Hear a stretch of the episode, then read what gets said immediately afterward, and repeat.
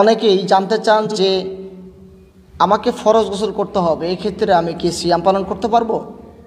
আমি কি সেহেরি করে সিয়ামে নিয়ত করতে পারব কি না আলহামদুলিল্লাহ, ফরজ গোসল যদি আপনার ফরজ হয়ে যায়, এই ক্ষেত্রে আপনি সেহেরি করে সিয়ামে নিয়াত করতে পারবেন। রাসুল্লাহ সাল্লাহ আলিফাসাল্লাম তিনি কখনো কখনো তিনি অপবিত্র থাকতেন এবং কখনো কখনো অপবিত্র অবস্থায় ফজর করতেন এবং সিয়ামে নিয়াত করতেন। হাদিস সহি বুখারি এক হাজার নয়শো একত্রিশ নম্বর হাদিস। তো আপনি ফজরের ক্ষেত্রে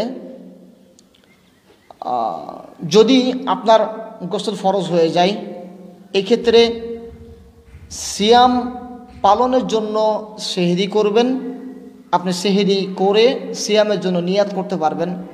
এই ক্ষেত্রে আপনার সিয়ামের কোনো প্রকারের সোয়াবের ঘাটতি হবে না। আপনার সিয়াম পরিপূর্ণ হয়ে যাবে।